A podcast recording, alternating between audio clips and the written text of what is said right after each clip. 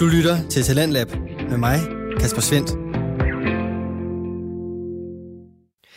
Velkommen ind til en på en og samme tid rigtig festlig og samtidig også lidt sovmodig omgang til Lands Lab.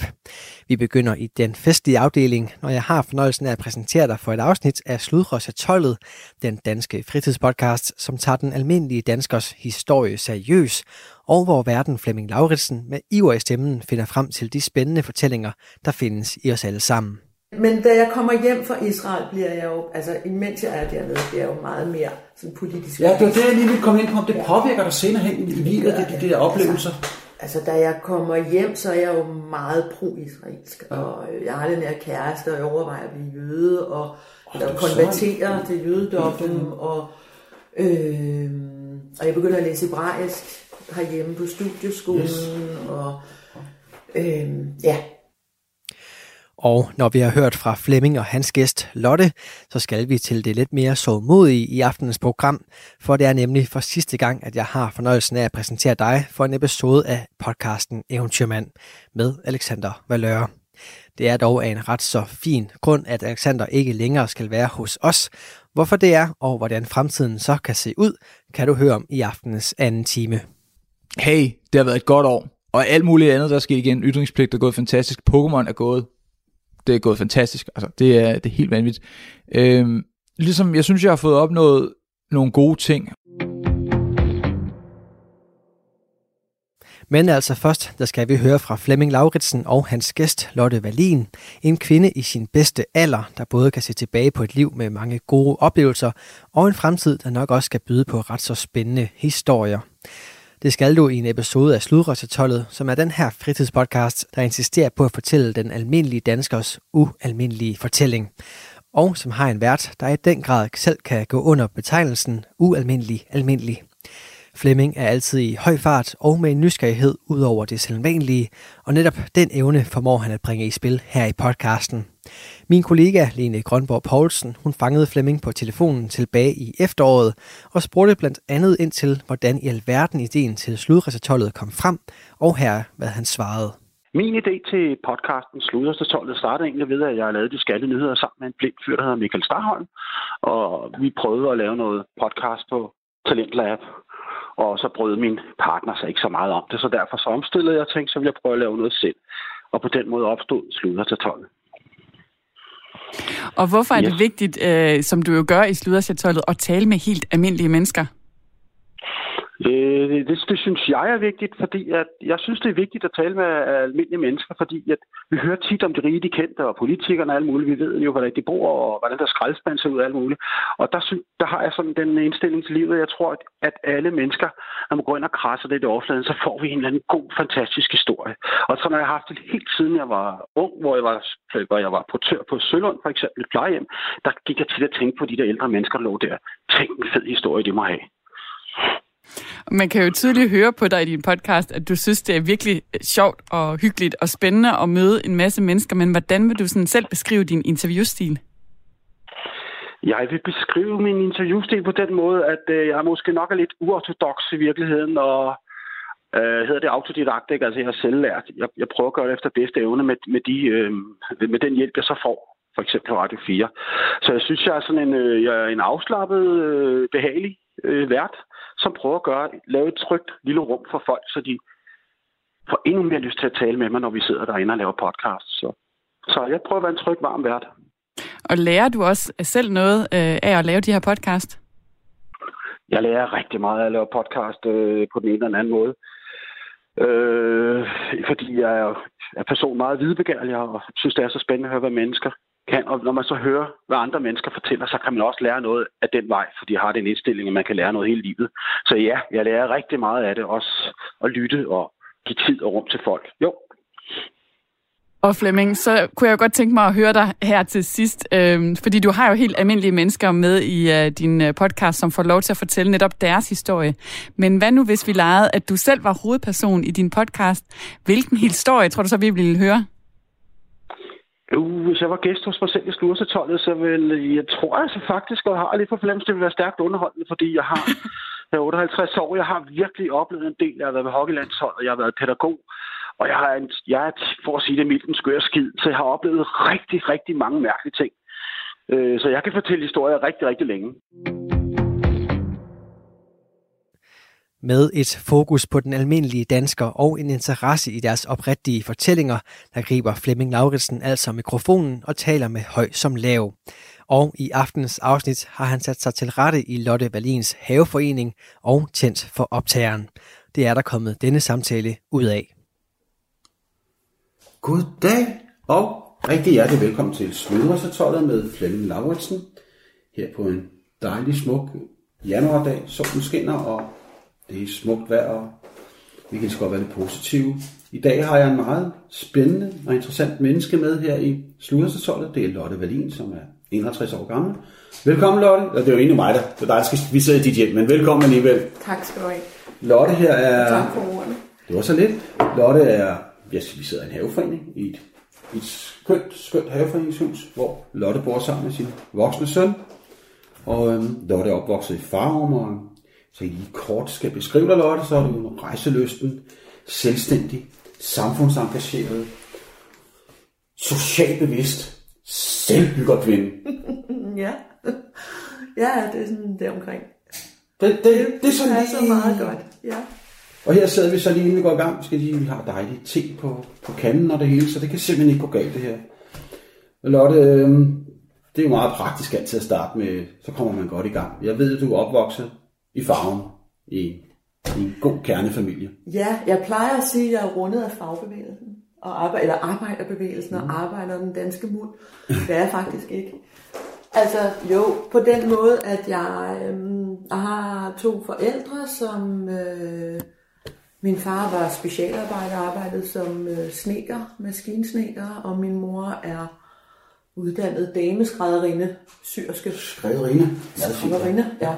Syrske. Ja. Øhm, og opvokset, de havde et, et hus i Farum, øh, som de øh, selvbygger.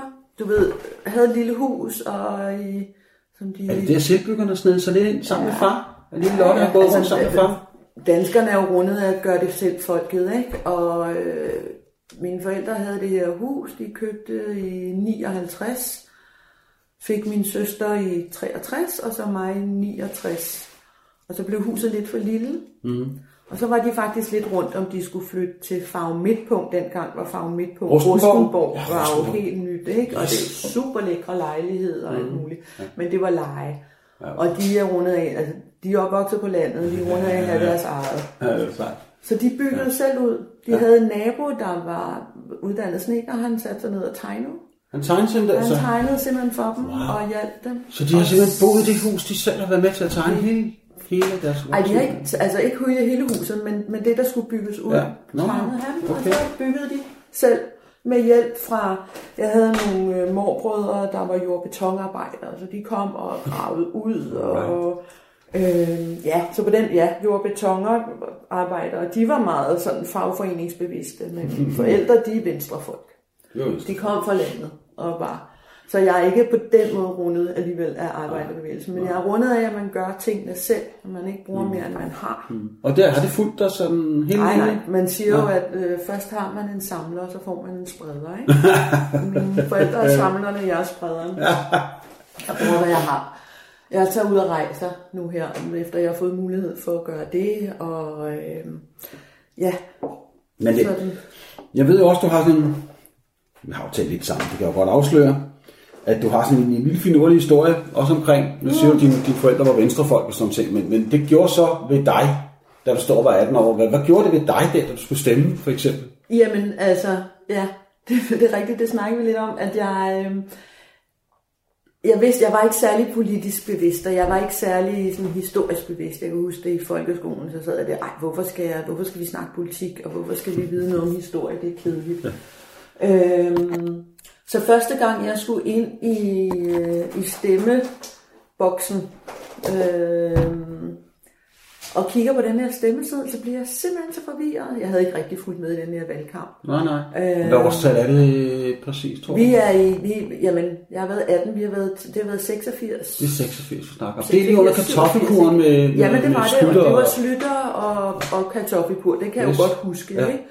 Øhm, nej, det har ikke været 86. Jeg er fra, jeg er fra 69, ikke? så det har været 87, Ja, at jeg så har stemt. Ikke? Øhm, I hvert fald, da jeg kommer ind og, og kigger på den her liste, så bliver jeg skrubt forvirret. Og så, så sætter jeg simpelthen mit kryds ud for det navn, jeg kan kende, og det er Erhard Jacobsen. Som, øhm, som på en eller anden måde også har været lidt en held hjemme i min, altså i forståelse af, at, at han var jo, han, han var jo, hans centrumdemokraterne var jo for den øh, parcelhusfolket. Ja, det var...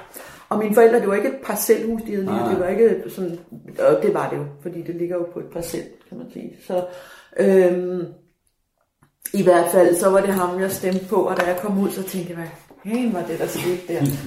øhm, Det har jeg altid sagt. Det har jeg altid sagt.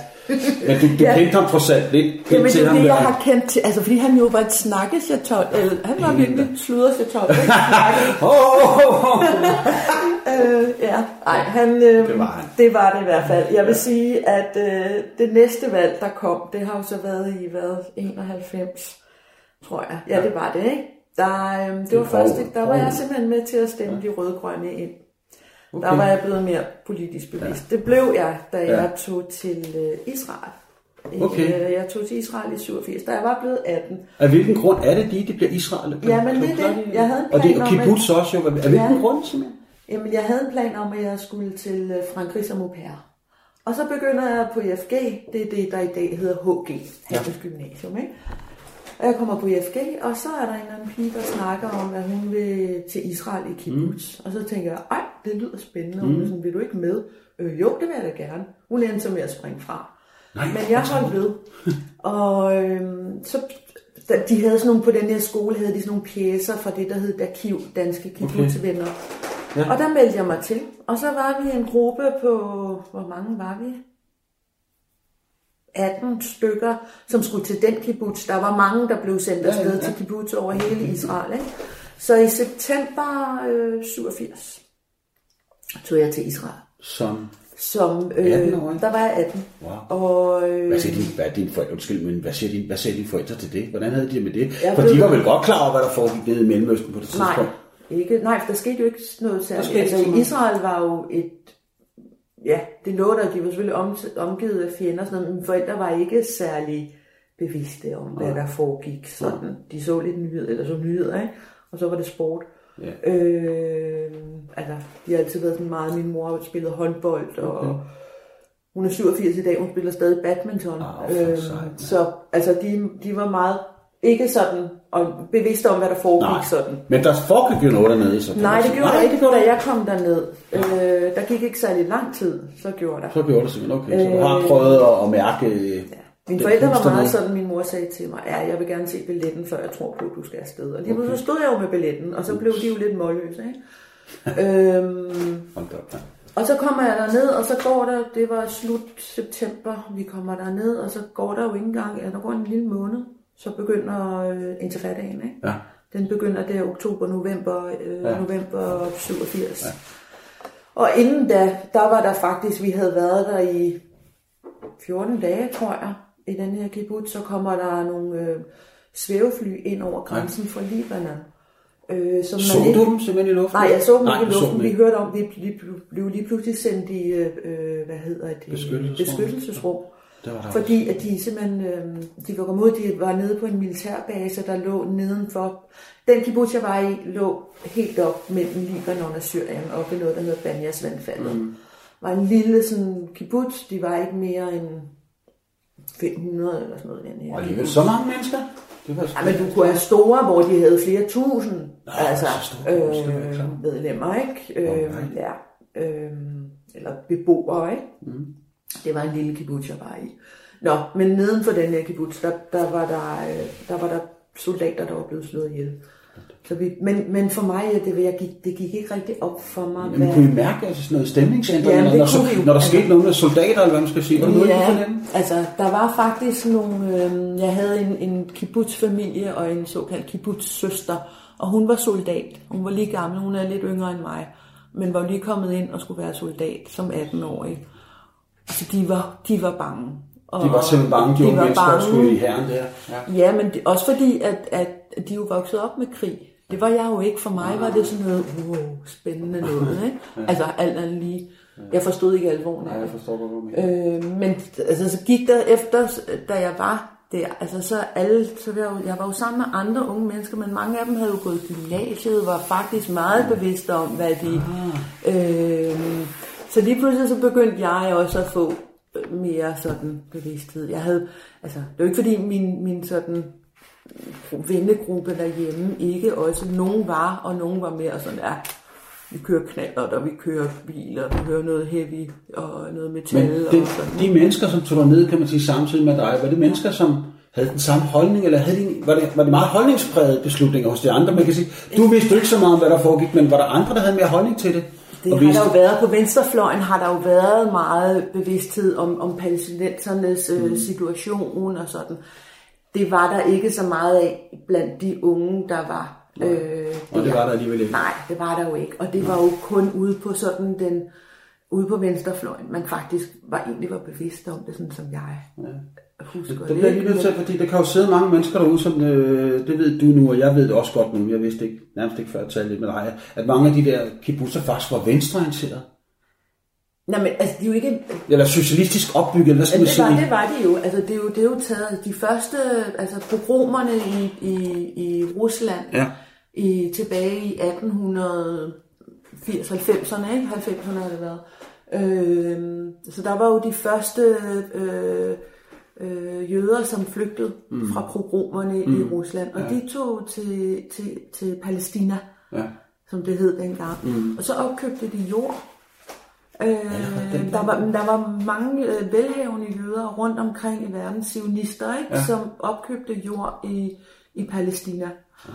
Og, det blev der, og så lavede de de her arbejdsfællesskaber, og de var omringet også altså, til dels af fjender. Mm. Altså, der var også, til at starte med havde de jo sådan et, et, et godt forhold. Ja, for det er jo det, der faktisk var. Der har jo altid boet jøder i Jerusalem, boet sammen altid dernede, boet, de har jo boet sammen, ja. de fik det jo til sådan nogenlunde at fun- fungere. Ikke?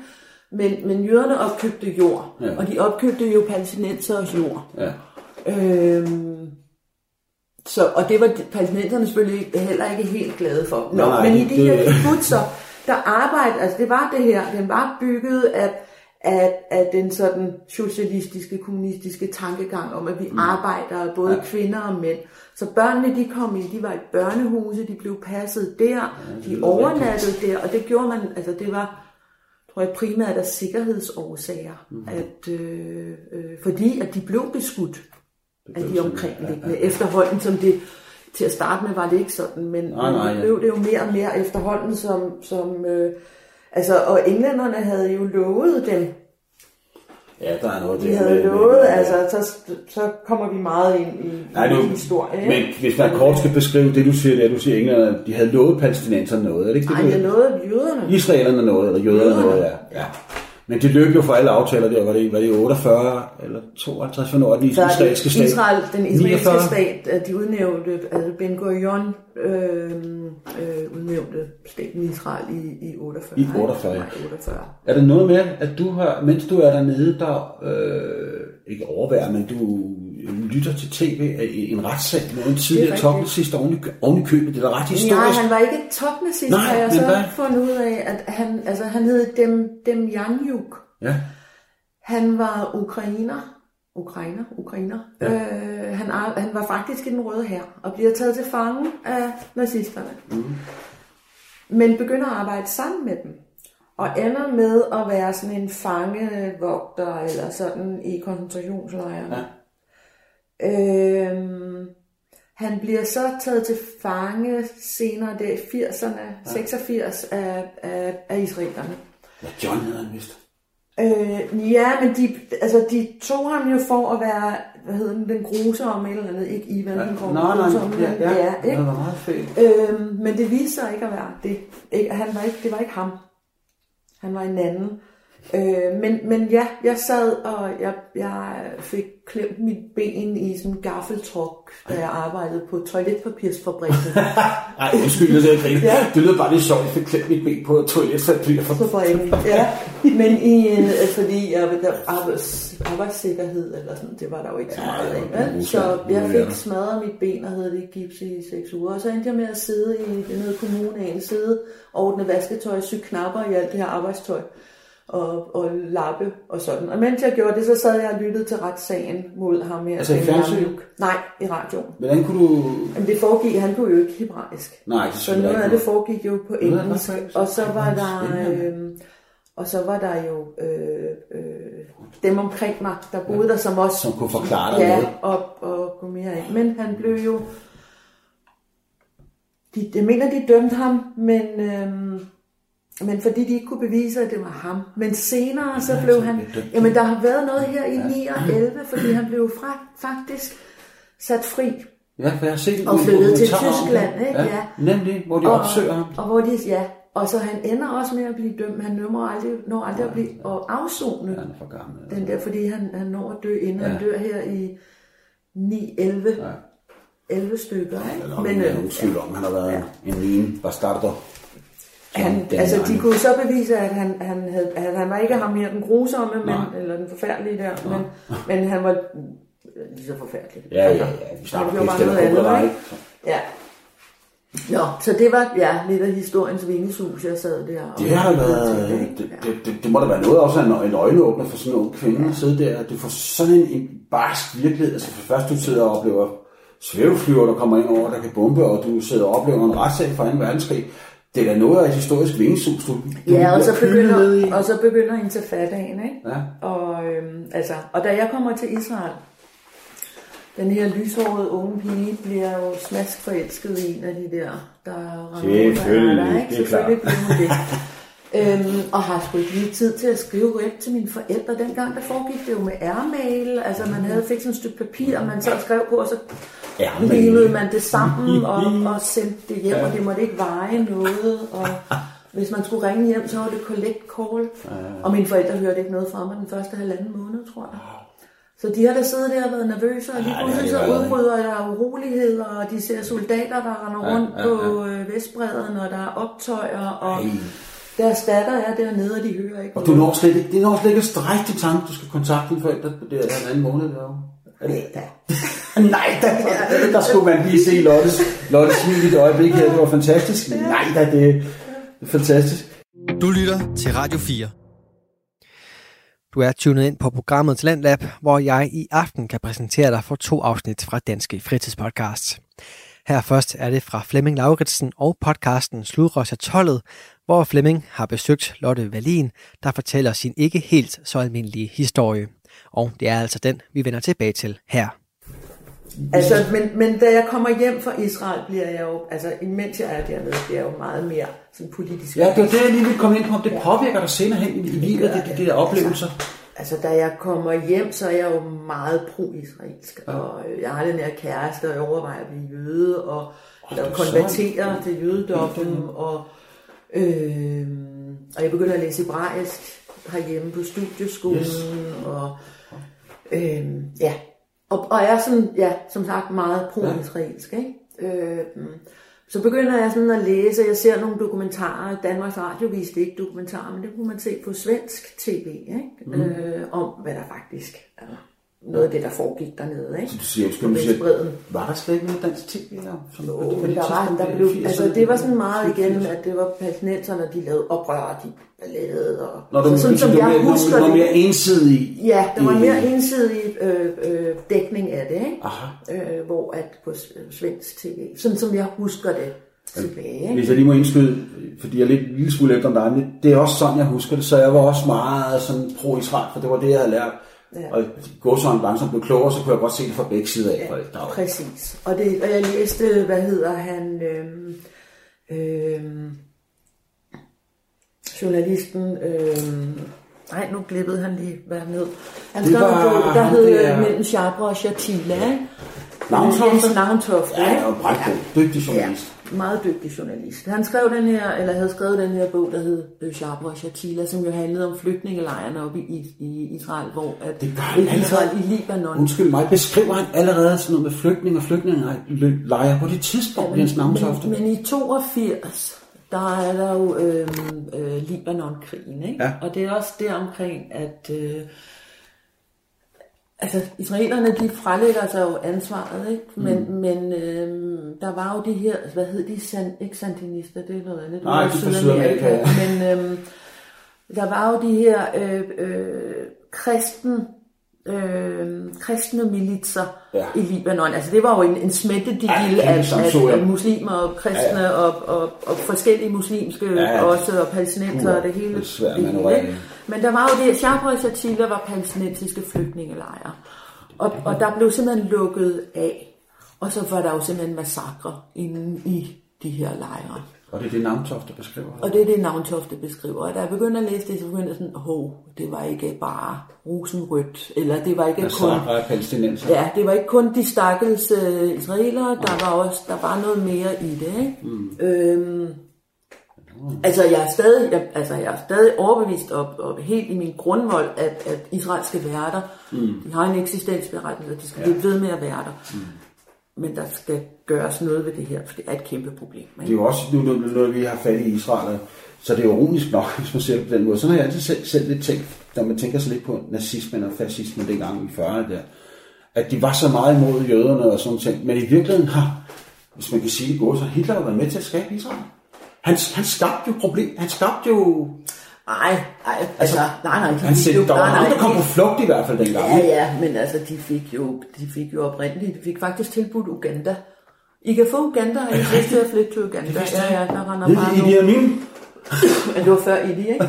Men, øhm, og det er jo helt tilbage i, i starten af 1900-tallet, ikke? At øh, de fik Altså hele Uganda? Eller Ja, ja, det var, hvad hed han? Disraeli? Var det ikke, det han hed? Hvem- hvem- hvem kan man sige? England, den engelske, det var jo Eng, den engelske premiere, ikke? Men Men de, det- de havde jo også Uganda. Nå, det de er flyttede vildt, dernede, det der var der jo bare nogle sorte rundt dernede. Ja, ja, ja. Ja, det dengang, ikke? Ej, det er vildt, det det sagde de pænt nej tak til. Det ville de jo ikke have. Altså, det var jo Israel, det handler om. Det var Ja. Palæstina og, og Ja, ja, deres det er klart. Rusland, ikke? Det Deres jødernes land. Uganda, det var interessant du Ja. ja. fik fyret af. Det tror også, der er mange derude. Jamen, og, der, og sionist, altså der var jo virkelig nogen, der arbejdede for, og, og øhm, altså der blev lavet hebraisk, er jo et, et, kan man sige, det er et nyt gammelt sprog. Mm. Du har det bibelske hebraisk, Ja. ikke? Og så blev, så var der nu kan jeg ikke lige huske, hvad han hedder, øh, som simpelthen skrev, øh, eller lavede, altså fornyet hebraisk, ja. så det blev til et nutidigt sprog. Øh, så der var jo virkelig nogle kræfter, der arbejdede for, at Israel skulle komme. Ikke? Men altså, der, øh, ja, Israel skal være der, men altså lige nu har vi i forhold til det her med vacciner, og Israel er det land, der er forrest med coronavacciner, Ja, ja, det men de gør jo ikke noget for palæstinenserne. Og det er jo det, Netanyahu bliver kritiseret for nu. Ikke? Og der er nogle problematikker, der er ikke øh, helt... Så, nå. Lad os forlade det, Lotte, med, Ja. med Israel lidt, for det har været meget, meget... Men det var, min, det var min, det var min, øh, min første sådan Men er det også med til at skabe din rejseløst? præcis. Altså, det er du, har du gjort Ja. siden, kan man sige. Jamen, nej, men så var jeg ja, jeg har været på den fredsseminar, da, da Arafat kom til Israel og omkring vand og sådan, ikke? Men så rejste jeg ikke så meget, for så mødte jeg en fattig svensk musiker og flyttede ud i haveforeningen her, og øh, så, så tog vi altid til Sverige, når, øh, når vi var på ferie. Øhm, og vi fik, vi fik øh, Sofus, vores søn. Ja. Han havde to drenge i forvejen, Leo og Lino, som... Øh, Øh, ja, han havde med en, en dansk kvinde hernede, og så han boede her i forvejen. Ikke? Øh, vi bliver skilt, efter vi begyndte at bygge på huset her, bliver vi skilt i 2000. Ja. Og, øh, og så bygger jeg løs, og har ikke råd til at... Jeg bygger løs selv, med hjælp fra min familie. Kæmpe hjælp fra min familie, Ja. min far især, og, og nogle naboer, og noget måtte jeg Så der var simpelthen en, en, en form for en ånd i haveforeningen, du kommer ind i, man hjælper hinanden på den måde. Det gør man. Altså, vi havde det faktisk sådan, vi var, vi havde øh, øh, lige sat spær op på vores tag, og så ryger min øh, Sofus far øh, faktisk i det her rum, vi sidder i, ja. lige der, hvor du sidder, der røg han igennem loftet med det ene ben. Ej, Og øh, det var dagen før øh, sommerfesten.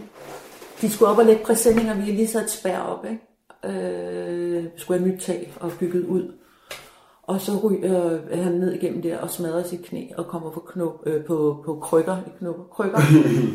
og hvad sker der? Næste dag, så kommer hele haveforeningen og hjælper med at rejse spærrene. Ej, hvor smukt. Ikke? Altså, så der, der er den der fællesskabs om, ja. og altså, det var han også formand i dag, men dengang var han også formand kristen, som simpelthen fik samlet sammen, at vi... Øh, Samme formand, Eller ikke samlet sammen, ja, han er formand. Han, jeg har lige været inde en enkelt periode eller imellem. Ja, for du har siddet... Du Jeg vælger så at gå ind i bestyrelsen også, i Haveforeningens bestyrelse, Ja, jeg og deltager i forskellige generalforsamlinger og beslutningsting omkring. Ja, Og faktisk også på, kan man sige, det tidspunkt måske, det kan du korrigere mig, på et tidspunkt, du begynder at deltage i, og det viser sig samtidig også, at du tager del, det er det, jeg har påstået tidligere egentlig, da jeg startede med, at du som samfundsengageret, så du, du går simpelthen og deltager i det, du i nærheden af jo. Jamen, jeg, jeg, jeg er med i bestyrelsen Ja. her, ikke? Hvor- Mens vi bliver, da vi bliver kloakeret. Ja, det, der sker en masse på det Og der tidspunkt. sidder nogle, øh, nogle alfahander i den her bestyrelse, ikke? blandt andet din svigerfar. øh, og hold fest, hvor de råbte hinanden, de her mænd der. Og der måtte jeg simpelthen prøve at skille vandet, eller sådan slappe af. Ikke? Øh, nå, men og der, der var mange meninger om, om det her kloakering. Men det ikke lade være, Lotte. Men jeg har også siddet i bestyrelse for børnehave. Jamen, jeg kan alligevel ikke lade være med at lige vende tilbage til den der, fordi du, jeg synes, det er så det er tankevækkende, det der med at sige, at, der kommer der ind i den bestyrelse med de der alfahander der. Ja.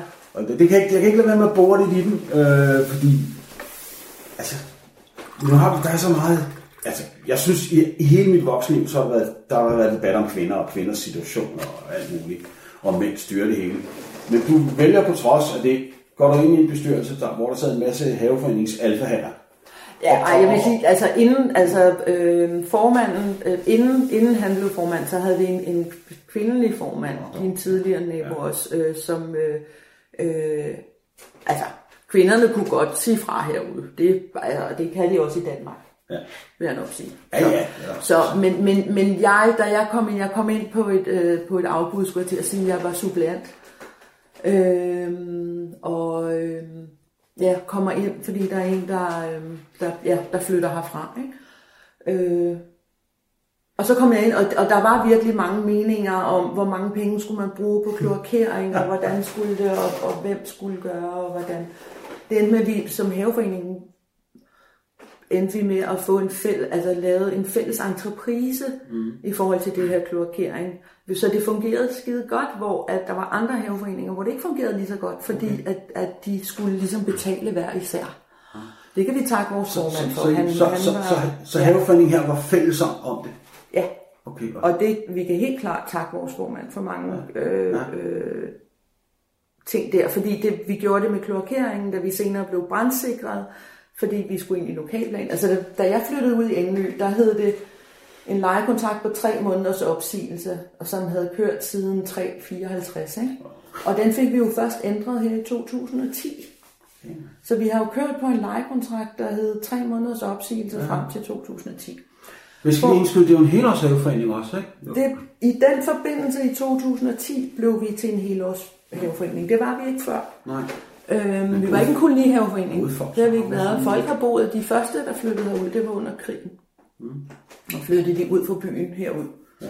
Øh, så, så de første, der har boet her hele året, det har været fra omkring krigens tid. Ja, fordi jeg mener også, øh, er det ikke omkring 30, den, den her haveforening bliver faktisk snart 100 år. Ja. Nej, det er den ikke. Nej, det bliver snart jo, 100 år. Den er nej. fra 30 eller 32 eller sådan noget.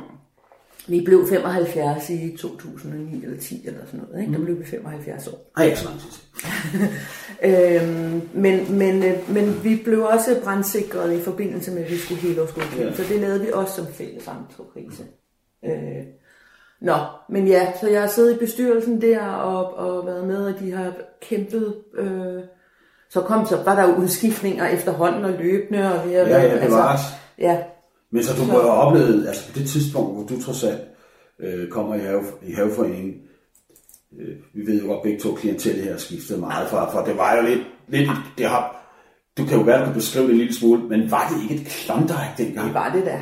Og blev der ikke på generalforsamling? Fik man ikke så en lille og en lille gjorde til? Og, der Altså, jeg har, altså, det trygge ved at bo i en haveforening, det er jo, at ens børn har kunnet løbe rundt. Så da min søn Sofus var tre år, der var han rundt sammen med sin veninde, som også var de der 3-4 år. Og de cyklede rundt og så videre. Lige pludselig så jeg ham hænge på skuldrene af en eller anden, øh, der drak en kasse bajer om dagen, ikke? så jeg måtte ud og have luft væk med dig.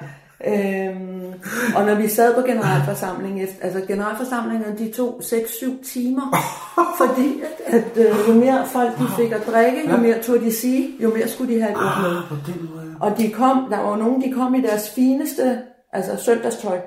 Fordi det var jo, altså det var jo en, hvad hedder det, en begivenhed, at der var generalforsamling i gang om året, ikke? Og så kunne man jo købe øl, og man kunne købe, ja, og man kunne ryge, der blev røget simpelthen, så man skulle skære sig igennem, ikke? Ja. Luften, ja. Og øh, ja, der har virkelig været nogle sjove general. Nu, nu er de overstået på to timer. Nej, om der timer alt efter emnet, ikke? Ja. Og, og dengang så var det også sådan, når, når, hæv, når generalforsamlingen er slut, så bliver der givet en øl. Altså nu er der jo næsten ikke nogen tilbage til at få den øl, fordi de er smuttet hjem. Tiderne er godt nok ændret. Tiderne har ændret sig. Hvad mener du så i den forbindelse? Er det til det bedre eller til det værre? Hvad synes du, hvad er din holdning til, at, at de... Altså, Altså jeg synes jo, det er fint nok, at der ikke render nogen rundt og er, er, er, er helt væk ja. i alkohol. Og, Ja. og øh, vi har nogle få tilbage, ikke? som Ja. vi ligesom tager os af herude. Ja.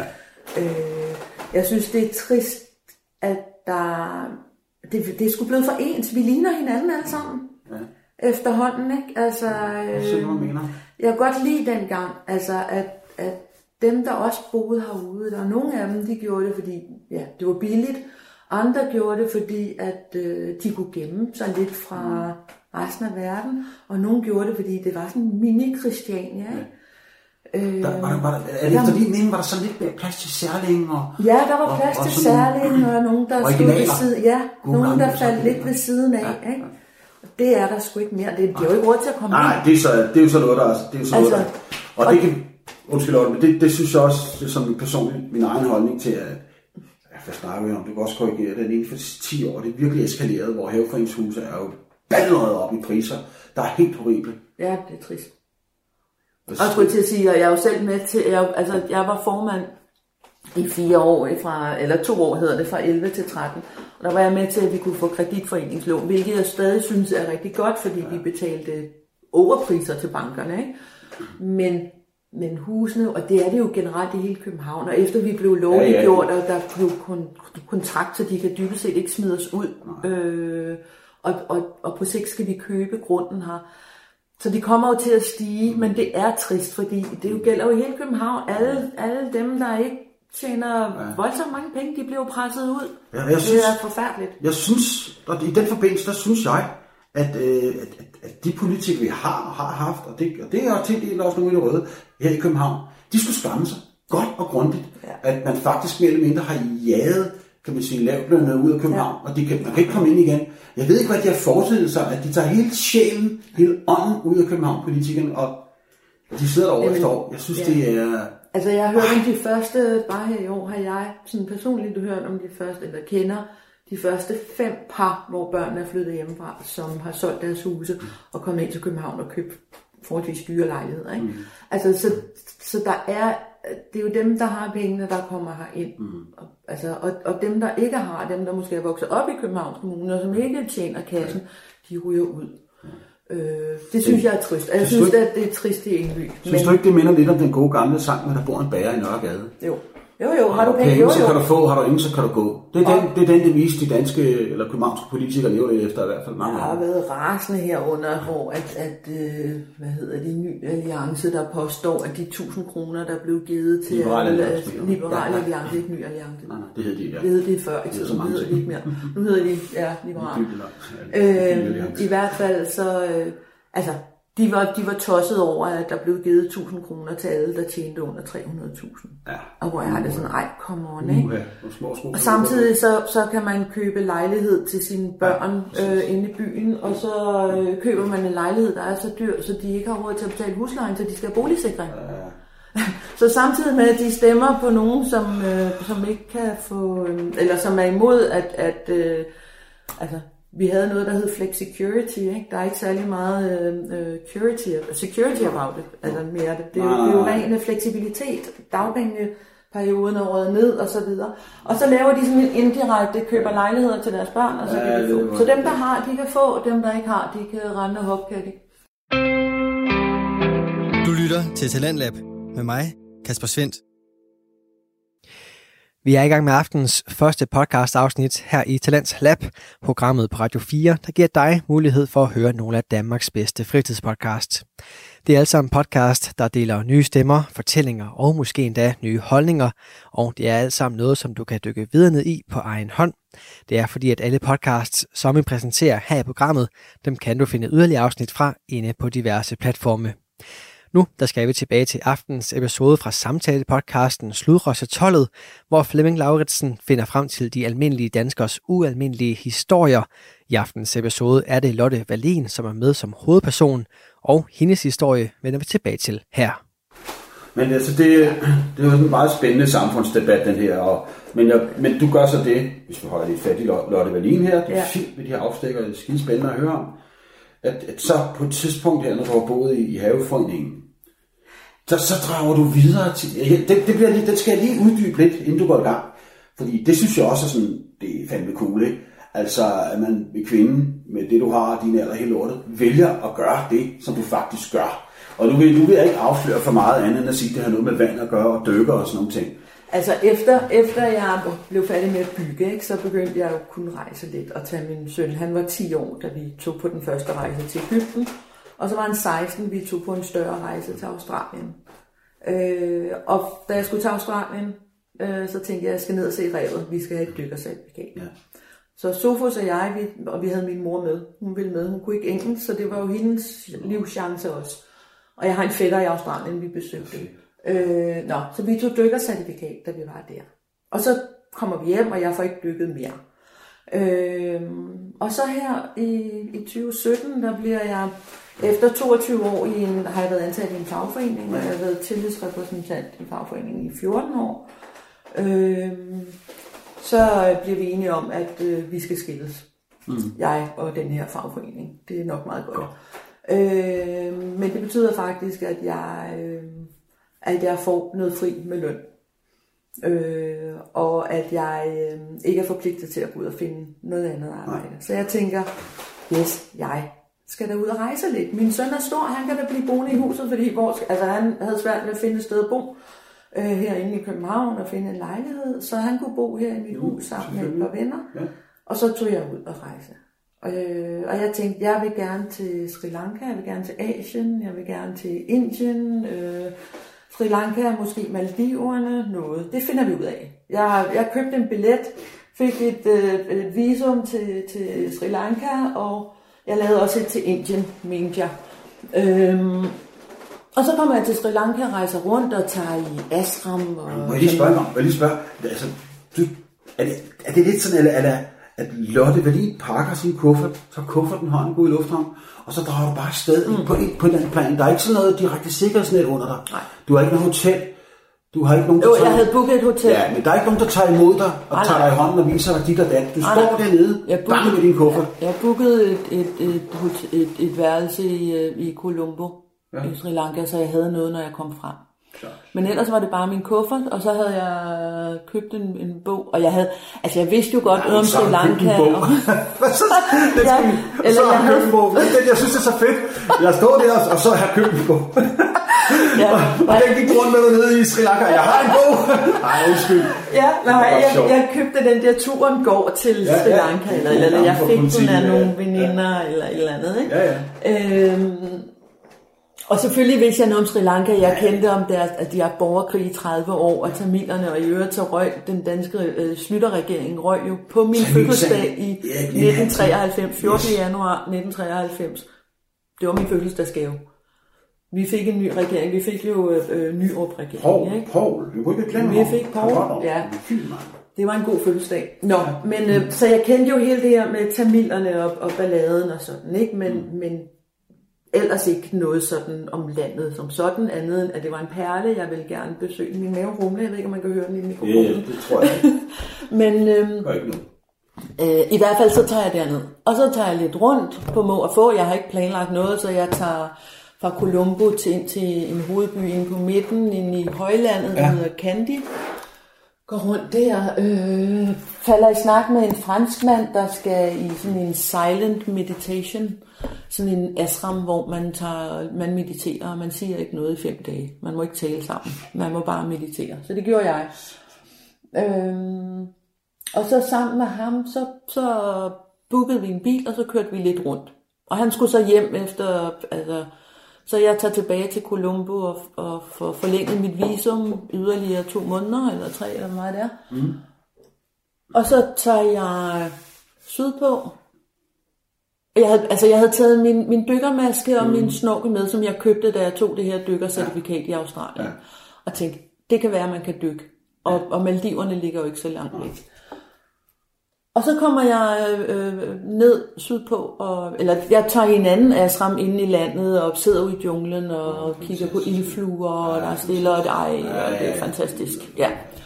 Øhm, og i øvrigt øh, lidt sjovt, fordi man er den her blonde, øh, lyshårede Ja, for den vil, den vil komme kvinde, der rejser alene. Ikke nødvendigvis, at jeg er lyshåret, altså det, de skulle... Altså, man, man er kvinde. I hvert fald, det er helt stensikkert. Ja, men om man er tyk eller tynd, eller hvad man er, man er vesterlænding, har lys hud, ja, så er man til hvad som helst mener de. Det er deres opfattelse. Det er deres, lidt deres opfattelse, ikke? at vi er jo frisindede, og vi gør, kvinde, ja. hvor jeg må prøve at sige til dem, at det er rigtigt, jeg, jeg kan gøre, hvad det passer mig, men det betyder også, at jeg også skal sige nej. Og jeg ikke hopper på hvem som helst. Jeg tager ikke den første den bedste. Var det sådan lidt, var det sådan lidt nu, nu lige kommer ind på det, du siger med, med handkøn eller noget, var det sådan lidt sådan den opfattelse, de havde, at nå, vi vidste jo ikke, hvem du var, hvad der stod for. Men det er tilgangen, jo... den er sgu nok lidt der, der sidder en lyshåret vesteuropæisk kvinde. Ja, og så det, har jeg jo fundet ud af, det fandt jeg jo så ud af, siden det vidste jeg faktisk ikke, da jeg kommer derned. Men øh, der er rigtig mange kvinder, der tager derned Øh, det er sådan lidt ala mænd til Thailand, ikke? Så er der kvinder, der tager til Sri Lanka og sammen med unge mænd. Eller tager til, de tager jo også til, hvor Ghana, altså ja, ja, ja, ja. Øh, på, på den vestafrikanske kyst, ja. der er jo flere, altså hvor de gør sådan, ja. Ah. Så, så, så de har jo sådan en idé om, at når man er der så, så selvfølgelig er jeg også ja, det. Ja, ja.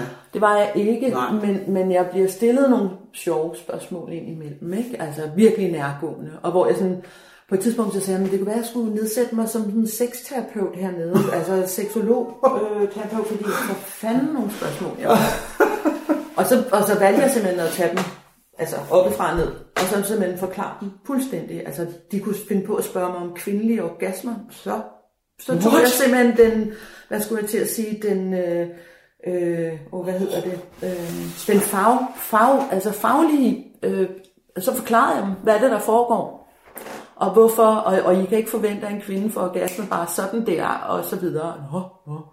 Øhm, jeg prøvede sådan at, at sige, okay. Det skulle også modigt på en eller anden måde, ja. synes jeg. Det skulle være for vildt, at du gør det, altså. Ja, men de, altså man blev, altså, og når man, når man kører i, i tog alene, og sådan en bus, det bliver hele tiden henvendt. Er du gift? Og så nogle gange så sagde jeg, ja, jeg er gift. Ja, øh, min mand, han er bare derhjemme eller andet, eller noget, ikke? Men jeg, ja, fordi simpelthen for at slippe for... Øh, Nå, men, men jeg kommer så ned sydpå, og så tager jeg ud og, og, og skal der dykke. Ja. Og jeg, har ikke, jeg havde otte dyk, nej, jeg havde syv dyk for otte år siden, ikke? eller syv år siden, eller hvor meget det var. Mm. Så, øh, så jeg skulle have sådan et refresh, hedder det. Ikke? Øh, og kommer ud og dykker, og vi er nede på de der 12-14 meter eller sådan noget, og så kommer vi op på da vi er færdige, skal vi på noget, der hedder safety stop. Man ligger på 5 meter, så er man der i 3 minutter, fordi blodet skal ligesom, ja. man skal have det her nitrogen ja, ja. ud af huset. Ikke? Ja. Og der bliver jeg simpelthen søsyg. Og øh, får det, puh, hvor bliver jeg dårlig, og tænker, hvad gør en klog hernede 5 meter under overfladen? Og du så, må ikke bare stige op de 5 meter. Jo. Nej, nej, nej. man skal jo lige, jo, det må man gerne, men det, det ja, og ham, det, ham min dive master der, han vidste jo ikke, at jeg var blevet dårlig. Så jeg laver simpelthen den der, at jeg trækker vejret ind, tager, tager regulatoren, det hedder den, den man har inde i munden, man trækker vejret igennem, tager den ud, kaster op, regulatoren ind, træk vejret, og så kaster op. Og ja, da vi så endelig kommer op, så siger han, vi skal vist ikke på andet dyk. Nej, det tror jeg ikke. Jeg tror bare, vi skal tilbage. Men jeg var sådan helt grebet af, fanden, hvor er det fedt. Men det, det, hernede." det skræmte, men hvad, Det ved, du, hvad, ved, du, hvad det fik, hvad, ved du, hvad det fik det dårligt af? Jamen, jeg bliver søsyg. Altså, det var sådan er det bare. Det er mit, øh, det er mit å, ikke? at jeg, øh, jeg bliver søsyg. Øh, og han sagde så til mig, da vi kom op, så sagde han, du må aldrig tage den her regulator ud af munden. Du skal beholde den inde i munden, kaste op i regulatoren, så kan du rense den. Nå ja. Det har jeg gjort mange gange siden. Jeg har gjort det på 13-14 meter. Er altså når man er rigtig dybdedyk, når man er nede på over 30 meter, så skal man jo have, efterhånden som man stiger op, skal man have sådan nogle pauser. Ikke? Undskyld, jeg kommer til at spørge lidt detaljeret nu, Lotte, med det der opkast. Fordi det fedeste, men jeg skulle snakke om alting her, ikke? Du siger til mig, at du kaster op i regulatoren. Mm. Ja, det gør, det gør man, hvis man skal gøre det. Mm. Jeg kan ikke lade at tænke på, hvor bliver det af? Det kommer ud. Det kommer ud, ligesom når du, Nå. ligesom det kommer, altså har ligesom når du puster, altså når du, du trækker vejret ind, ikke? Ja. Og så når du puster vejret ud igen, det gør du også igennem munden, så kommer det ud i siderne, og det er det samme, der kommer det også Hvad ud. alle de små gulerodstykker, der er taget i bræk? Ja, jamen det er det. Man må håbe, at man ikke har spist en for stor morgenmad, ikke? Suppe. Øhm, det gør det. Nå, men jeg bliver i hvert fald grebet af det, og jeg, så jeg tager et, det næste kursus, som er avanceret dykker, og jeg dykker vel 40 dyk på 6 uger i, øh, der i, ja. i Sri Lanka. Og så tænker jeg, jeg er så tæt på Maldiverne, jeg skal videre. Og det var, da jeg tog afsted hjemmefra, så tænkte jeg, jeg tager afsted i tre måneder, mm. så kommer jeg hjem, der får jeg stadig løn, så kan jeg gå ud og begynde at søge arbejde og sådan noget. Da der var gået tre måneder, så havde jeg bare, jeg skal ikke hjem. Du vil ikke hjem. Nej, jeg skal blive her. Så jeg tager til Maldiverne, og jeg er der en måned, tager ud på nogle lokale øer, ja. Og dykker også 40 dyk i Maldiverne, og bruger absolut alle mine penge. og mere til. Men, jeg, men øh, der, der var jeg blevet anbefalet, at hvis du tager ud til denne her ø, så jeg havde fået arrangeret med nogen på en lokal ø. Der er 11-1200 øer i Maldiverne, og det er kun de 200 af dem, der er beboet. Og, og så er det for ikke så mange år siden, at, at Maldiverne begyndte at åbne op for turister, der kan komme ind på de lokale øer, siger jeg i citation. Men du kommer ned på... Øh... Så jeg kommer ned til en ø, der er 1,1 Ja. kvadratkilometer. Der bor 1000 mennesker. Maldiverne er, er muslimsk. Ja. De har sharia-lovgivning. Øh, rimelig hardcore. Skulle du så på øh... burka eller lignende? Nej, det skulle jeg ikke. Men kvinderne, de går i det, der hedder en hijab. Ja, hijab. Nej, det er ikke engang en hijab. Det Nej, men det, det er bare godt tage fat Der er rigtig en- mange danskere, der ikke kan, der ved forskel på en hijab. Det ved jeg, og en burka, der, er- der er faktisk rimelig stor forskel. Ja, en burka, det er dem, man ser i det er den, Afghanistan. man kigger igennem op i øjnene. Nej, ikke andet. nej, en det burka, det er dem, du ser kvinderne i Afghanistan, der har den her store lyseblå, Ja. den kan være andre farver, men hvor der er sådan net for. Ja, præcis. Ikke? Jo. Øh, de gik rundt i det, der hedder en niqab. Ja. Og det er simpelthen, at de har den der stribe med øjnene, og så sidder der sådan en, en Så blå imellem. Ikke? Så, du, ja. Og der var flere af dem, og de havde handsker på, og de havde strømper. Og vi taler altså, vi taler 27, 30, 35 grader, ikke? Altså på en på sådan en atol. Der er jo ikke, der er jo ikke Ja, hvad gjorde du, på hovedøen er der asfalt. Hvad gik du rundt? Jamen, jeg havde, når jeg gik rundt, altså, jeg travede, jeg kunne endda fare vild på den her lille ø, det var lidt sjovt. Hver aften, så gik jeg tur på øen, så jeg kunne gå den rundt på, på under 20 minutter, ikke? Øh, der havde jeg altid tørklæde over skuldrene. Ja. Og så havde jeg lange bukser. Altså, øh, der, er, der var en strand, og det er der på mange af de der øer, en strand, hvor man må have bikini på. Okay. Jeg, på det guesthouse, der var tre guesthouse på det her, øh, der den her ø. Øh, og på den, jeg boede, der var der også nogle russere, som ikke respekterede det. Altså, de gik i, i deres øh, shorts, badetøj ned til den her strand. Kvinderne ikke? også? Kvinderne, alle, ja. Øh, det gjorde jeg ikke. Øh, fordi jeg synes, man må respektere det. Man kan være for eller imod, Ja, men men, det når man besøger, enig. så må man skik følge land fly. Det er Ikke? det, vi forlanger andre, der kommer hertil. Når nu du siger, kunne du så fornemme, at når andre kommer, skal ikke fylde den fly, det, det går vi meget op i i Danmark, mm. du kommer til den lille ø der, og, og du skal så, så, så skal ikke følge, selvfølgelig. Men kunne du mærke sådan på nogen måde, nogle reaktioner fra folk, befolkningen over, her kommer der en fremmed. Nej, altså, men jeg talte jo ikke med nogen af kvinderne. Jeg kunne ikke komme i kontakt med kvinder. Jeg kunne ikke få lov til at tale Nej. med dem. Øhm, de små piger, altså piger helt ned til, til 7-8 år, 5, 3, 4, 5, 7, 8 år, havde jo tørklæder på, hvide tørklæder på. Alle børnene i, i skolen havde tørklæder på. Ikke? Der er en moské på stort set hver en ø af de beboede øer. Saudi-Arabien har investeret massivt, de sunni-muslimer. Øh, nu er det Kina, der investerer, ikke? men øh, de investerer overalt. Ja, det er ikke til at stoppe. Nej. If we like it or not. Ja.